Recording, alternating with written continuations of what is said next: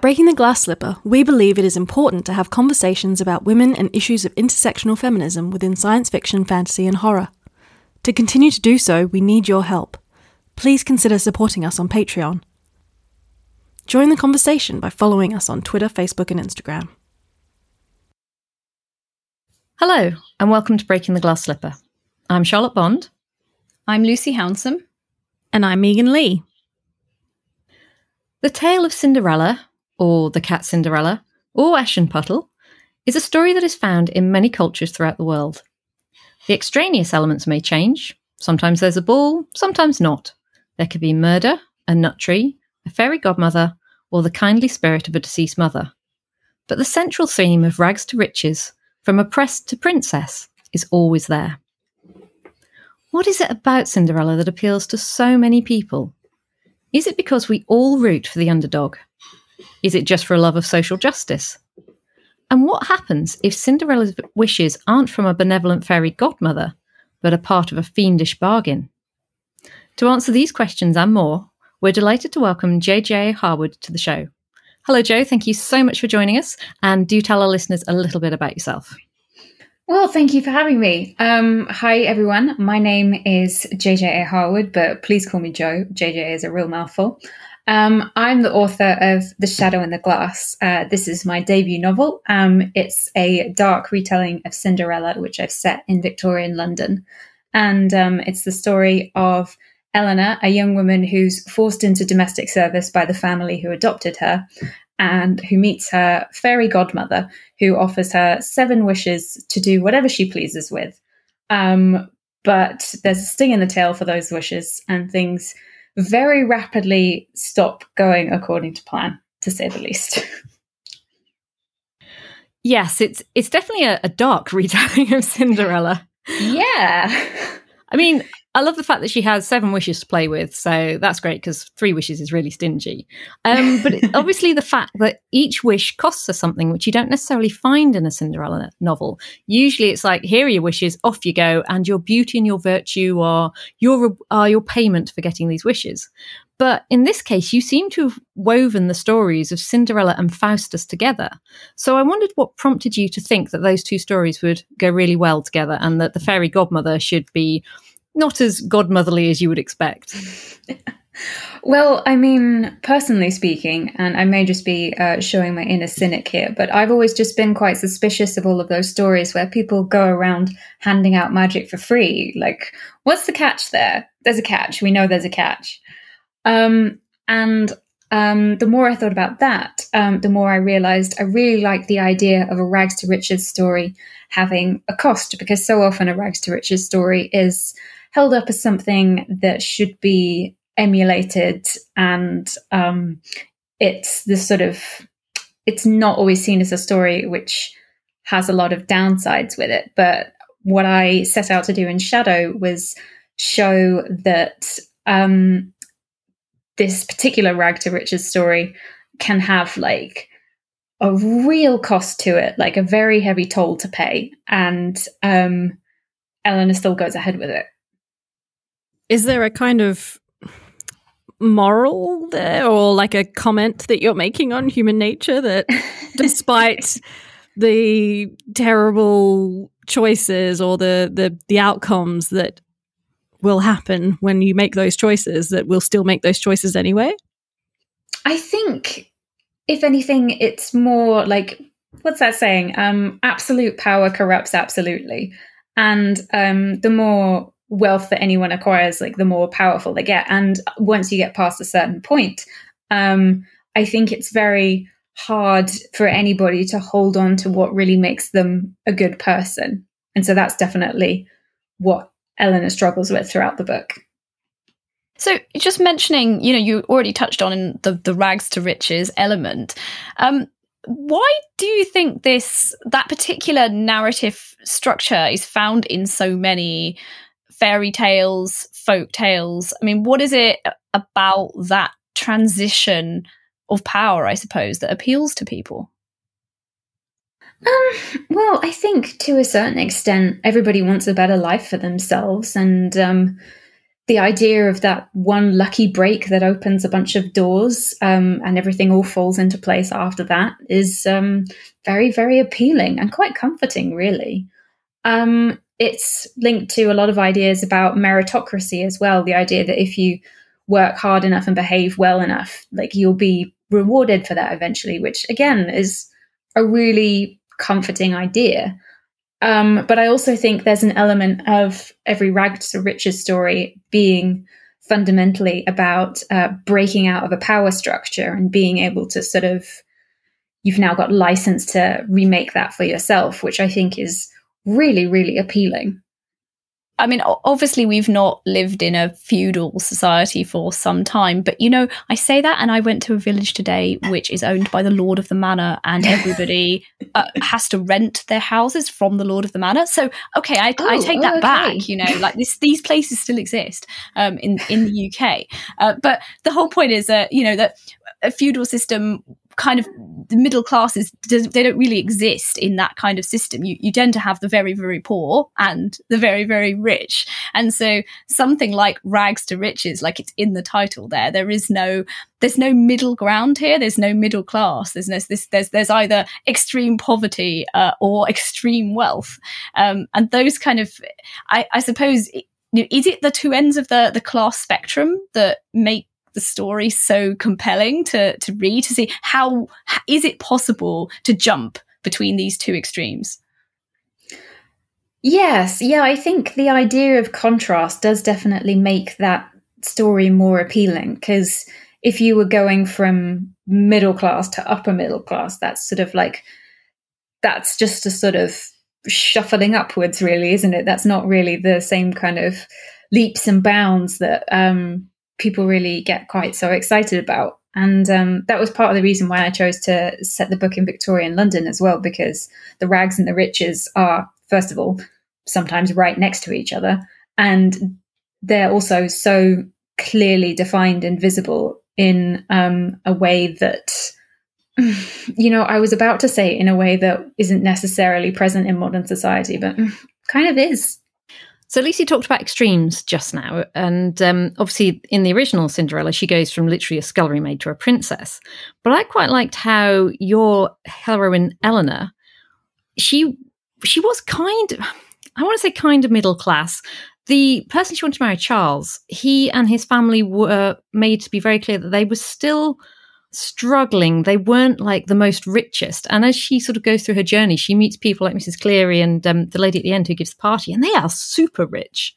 Um, and I just thought it was quite interesting that for once you had a Cinderella who was kind of happy with her station. She wasn't really, you know, going, well, actually, now that I've got another three wishes left, I'm going to wish myself up to this status.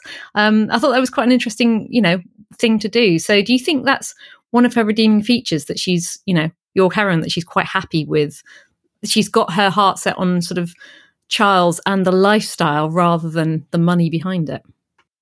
Yes, I I do think so. Like it's definitely something um, which I felt that she needed to have as a character because some of the choices that she made are uh, questionable to say the least. But having that kind of um, more positive motivation to um, be with the people she loves, to protect the people she loves, um, and um, having that be part of the reason why she made the choices and the wishes that she made definitely kept her from going off into more outright villainy. Um, I do think that um, with Eleanor, it's um, what I was going for was that it wasn't so much about um, the idea of wealth that she really wanted, but the idea of security. And obviously, that is tied up with wealth because um, you don't have to worry as much stuff when you or you when you're financially stable. Um, but fundamentally, what she wants is the kind of stability and security that that kind of lifestyle can provide. I wanted to circle back to something you said um, earlier about meritocracy. Mm-hmm. because like not to get too far into my personal life here but honestly this is something i have had significant amounts of therapy about uh, not kidding uh, basically you know this idea that we're all kind of taught that if you work hard, you'll get rewards, you'll reap rewards, you'll succeed, uh, things will happen for you. And then when we leave school, we're kind of shoved out into the the real world, as it were, and suddenly it turns out that meritocracy is a bunch of bullshit. Uh, it is not like that in the real world at all. I can work so hard. I can do, you know, I could do the best work in in, in a kind of objective, as objective as it could be, sense, but still might not become the, you know, I might not get the promotion because because gender inequality gender inequality, just general narcissism, nepotism, jealousy. Who knows why you might not get that promotion? But it just isn't about necessarily being the best, doing the best work, working hard, so on and so forth. So uh, I find it interesting that when you have these kinds of rags to riches and so on, there isn't more bitterness. but you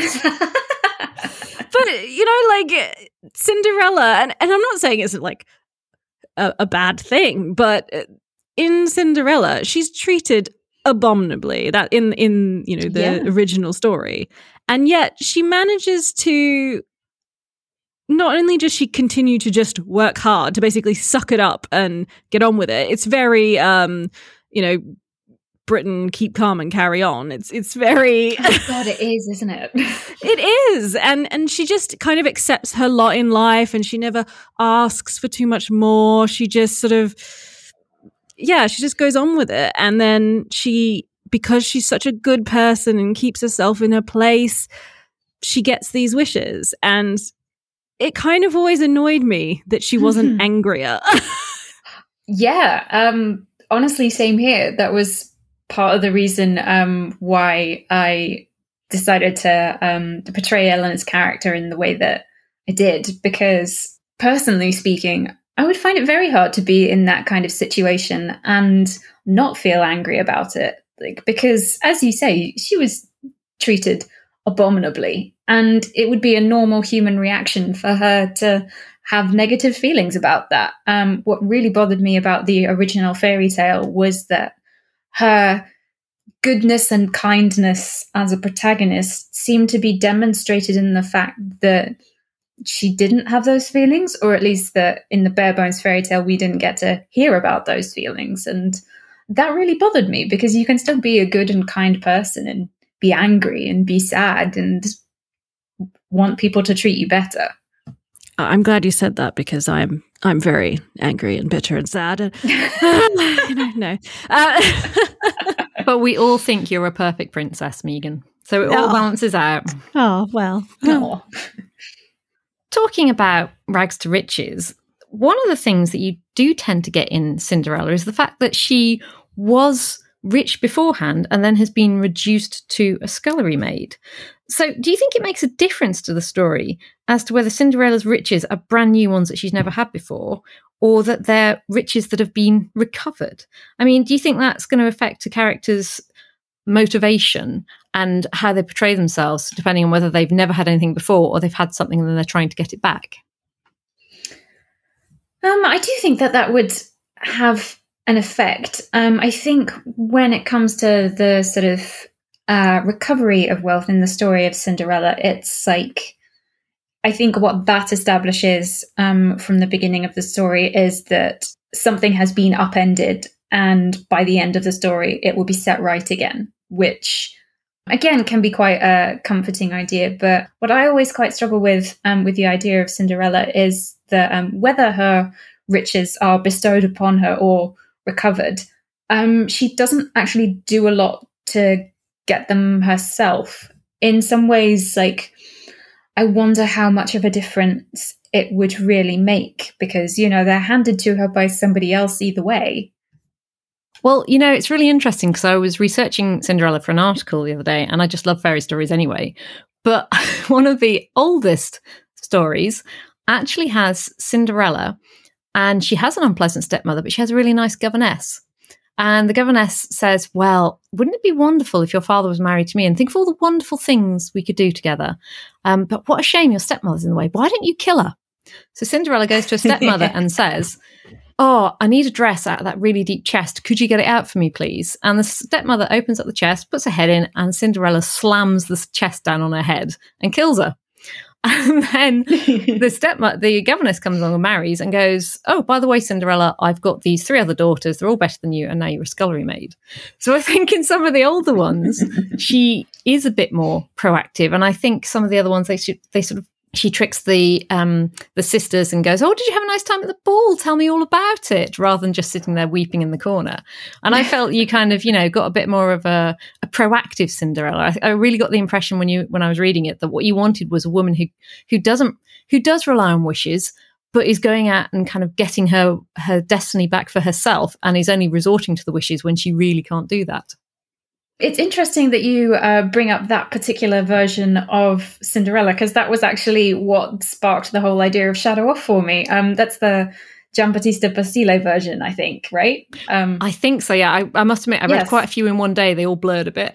yeah, it, it, wasn't Perrault, was it? Because he had all those lovely moral morals at the end. But yeah, you're no, right. Um, but yeah, that was the one which sparked it all off for me because, like, I remember reading this version of the story and thinking, oh, hello, you're a much more interesting version of the character. How did you get from being so pure and kind and sweet and good to going all the way into murder, like a whole murder? Like, I was fascinated by that. And so, yeah, that was definitely the kind of character that I wanted Eleanor to be when I was writing the book. Somebody who does have a certain amount of belief in wishes and things like that and hope that things are all going to turn out to be okay, but absolutely isn't afraid to get our hands dirty if they don't. Well, I think we got the sappy Cinderella. I mean, Disney, obviously, but the Grimms as well, putting their sort of more moral and patriarchal spin on it. And he's like, oh, we can't possibly have a heroine who's going out and, you know, sorting herself out or being smart and clever. She has to be good. And she gets her, her riches through kindness and goodness and little mice, you know. Um, so I think it's really interesting that you know, in those days, the morals were girls are kind and good and nice. And we're coming back round to the time when actually girls are the ones that slam their stepmothers' heads in the chest and go out and do it for themselves. It's, uh, it's an interesting take on society.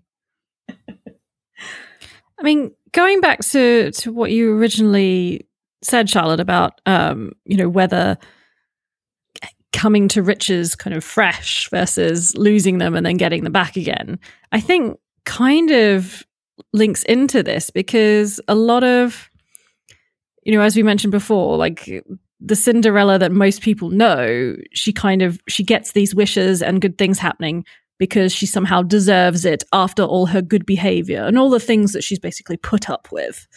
Um, and I wonder about stories where you know someone has lost the riches and then gets them back if it has kind of more of an entitlement vibe because someone who's had riches presumably in a lot of these stories again it'd be because their parents or their father or whatever was a gentleman or you know had acquired wealth. Rarely it would be because they were an entrepreneur and self-made person. Um, and then if they lose it it's it's somehow you know, it's never in their control. It's someone else. You know, the evil stepmother came and took it all away. um, and therefore, but so they deserve that money. It is rightfully theirs. They are entitled to it. And I think that also kind of changes the the dynamic of the story again because someone who is coming from nothing and just kind of works their way up is very different to someone who had something, lost it, and feels like they have had what is rightfully theirs taken away from them. Perhaps it's because the the people who were writing it, I imagine, I don't know, the Grimms, were they rich? But if you are from that society and that level of society, do you think perhaps it's an element of, well, it's all right if one of us falls down and, and, he claws his way back up, but we can't really have the proles kind of getting all their money and, um, you know, raising themselves up and pulling themselves through the ranks. Um, I just wonder if that's perhaps something behind it. I mean, why did you choose to have Eleanor as sort of having been entitled to it and then having it taken away? like Megan said, um, I wanted Eleanor to have that sense of entitlement. I really wanted her to have um, not just a de- desire for security, but like a kind of a sense that she was entitled to the things that she thought she deserved, um, which sort of kind of increased a bit as the book went on.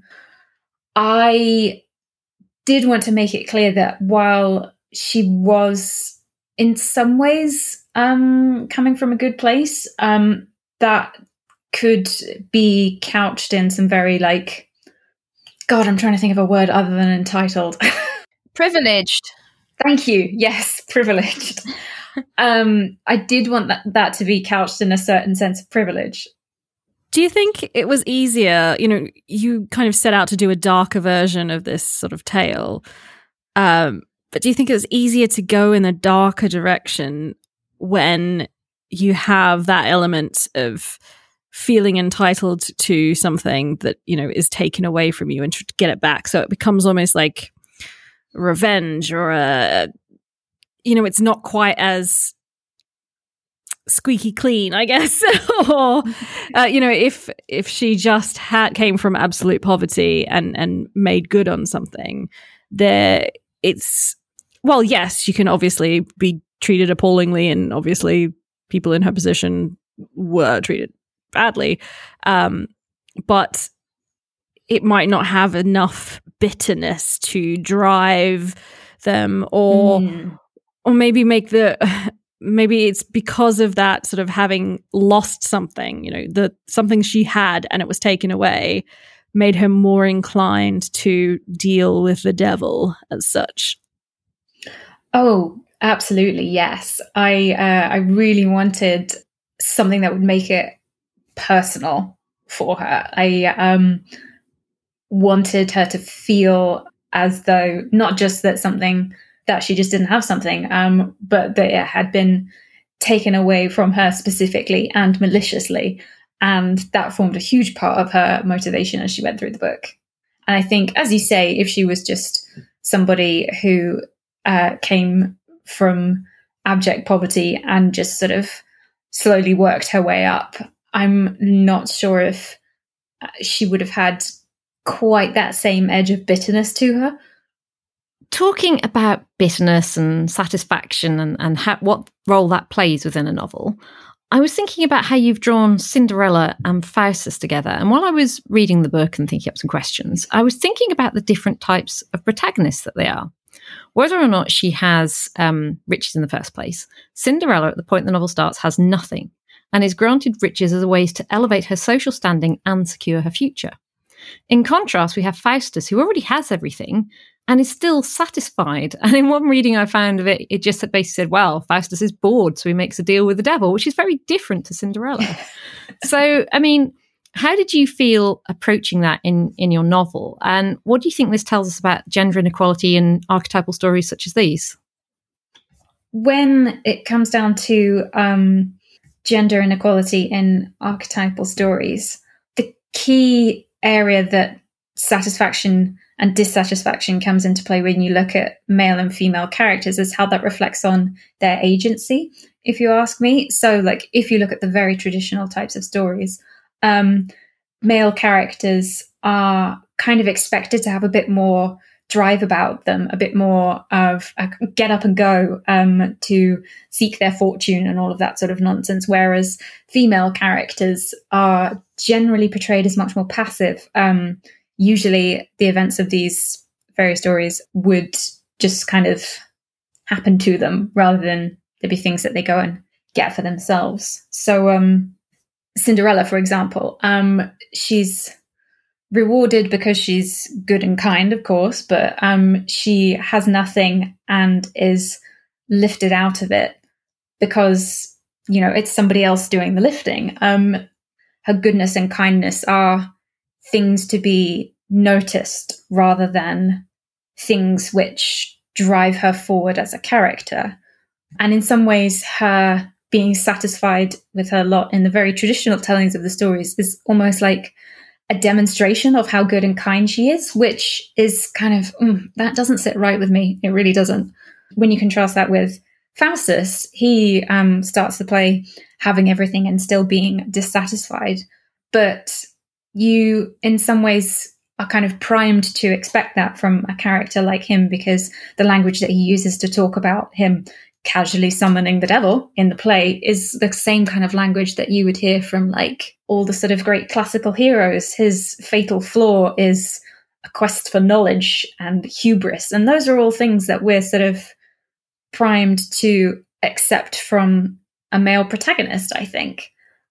So, where the two intersect is kind of, I think, in the realm of agency and satisfaction, because Faustus's dissatisfaction gives him that kind of drive to go forward and make the plot happen. Whereas Cinderella, in her story, doesn't have that because she's fundamentally not the one driving the action. I really hope that makes sense. No, totally. And when you think about some of the Cinderella versions we've read, it's almost like the wishes just drop in her lap. I mean, you know, she sits there crying and then the fairy godmother appears. But obviously, in some of the older ones, um, you have her, you know, watering the nut tree every day with her tears, you know, where her dead mother's soul resides and things like that, and asking for stuff and, and being a little bit more proactive. But we seem to have lost that. Whereas, like you say, Faustus has always been a very agency fueled character. So hopefully mm. we'll be seeing a bit more of, you know, more Faustus Cinderellas in the future. when you were talking about that, Joe, I, I was kind of sitting here seething and Oh God, just, what have I done? no, because I was agreeing with you because oh, okay, good.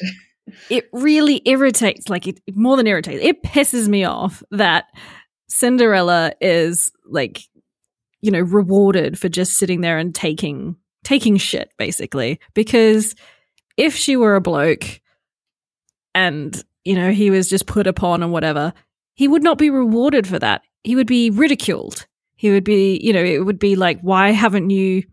taken the bull by the balls and just gone for it? Why haven't you done something about your situation? And that that really gets uh, rubs me the wrong way. I think that's. I also really like that you said take the bull by. I was going to go the horns, and then she was like, "Nope, the bu- the balls, the bull by the balls." like, well, that's just Megan's version of the famous yes. phrase.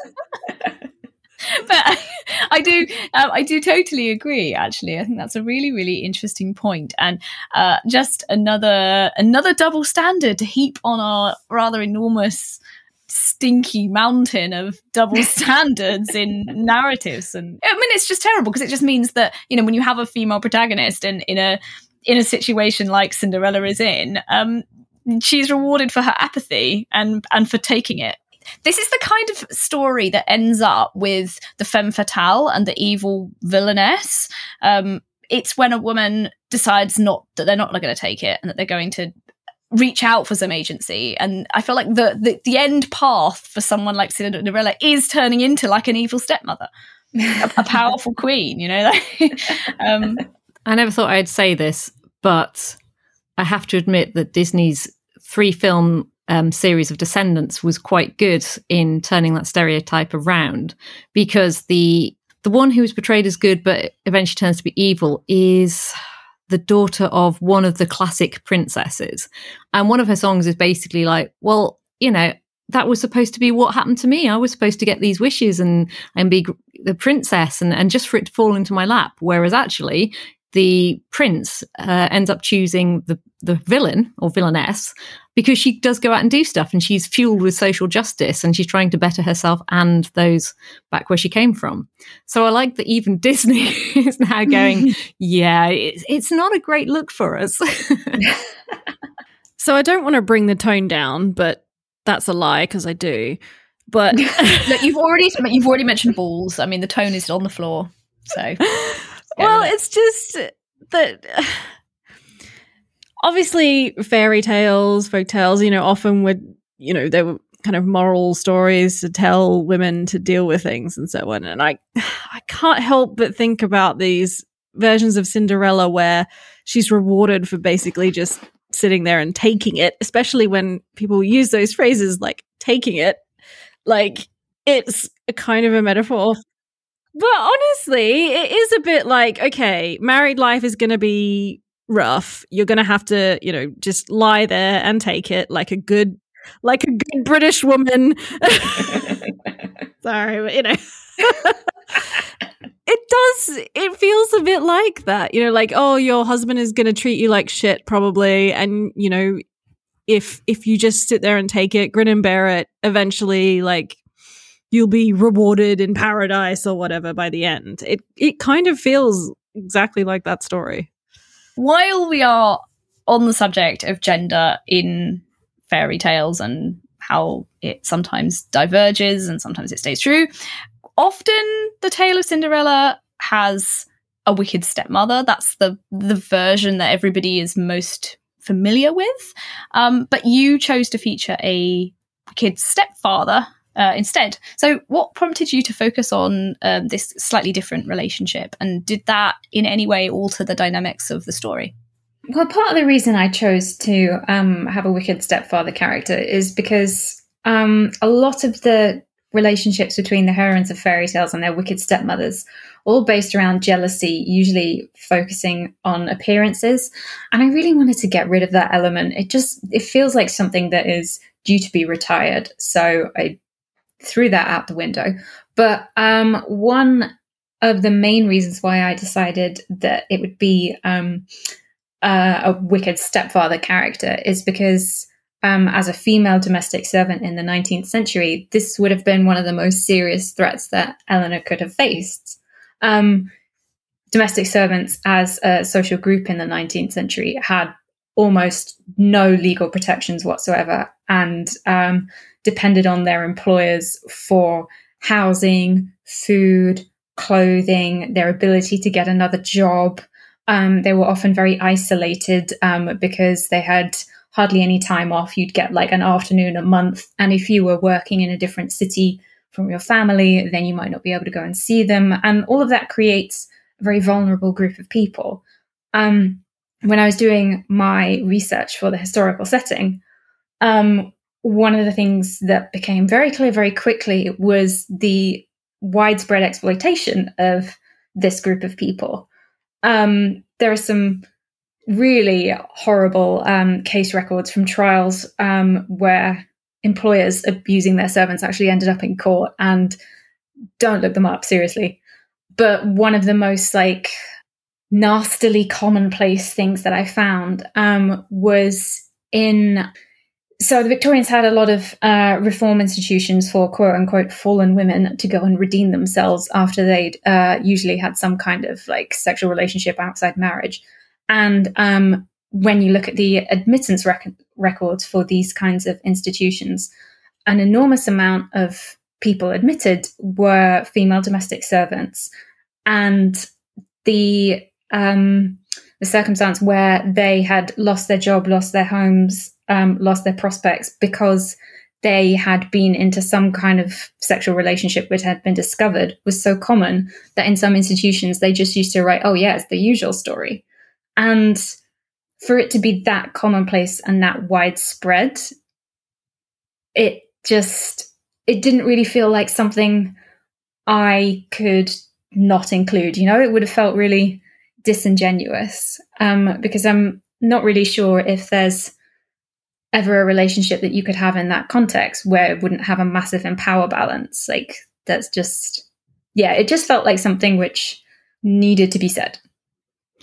I've done research into the Victorian era, and like you, you go to the crime records and you see what people have been in court for. And yeah. the Victorians, I mean, you think what people used to do to each other in the Middle Ages was bad, and it was, you know, persecution. But like you say, there's this sense of powerlessness in the Victorian age when it comes to women, and there is just no one for them to resort to. It's almost as bad going to the police as it is standing up for themselves. It's just a terrible time. Um, and you read all these case reports and you go, if I put all this stuff in a book, people go, that never happens, but it really does. It's quite shocking. Yes, this is the thing. Like, it's it's awful stuff, and like interestingly, um, you said like in the Middle Ages it might not have been that bad, but um, I actually um, am a history graduate and I looked at this kind of things when I was doing my degree.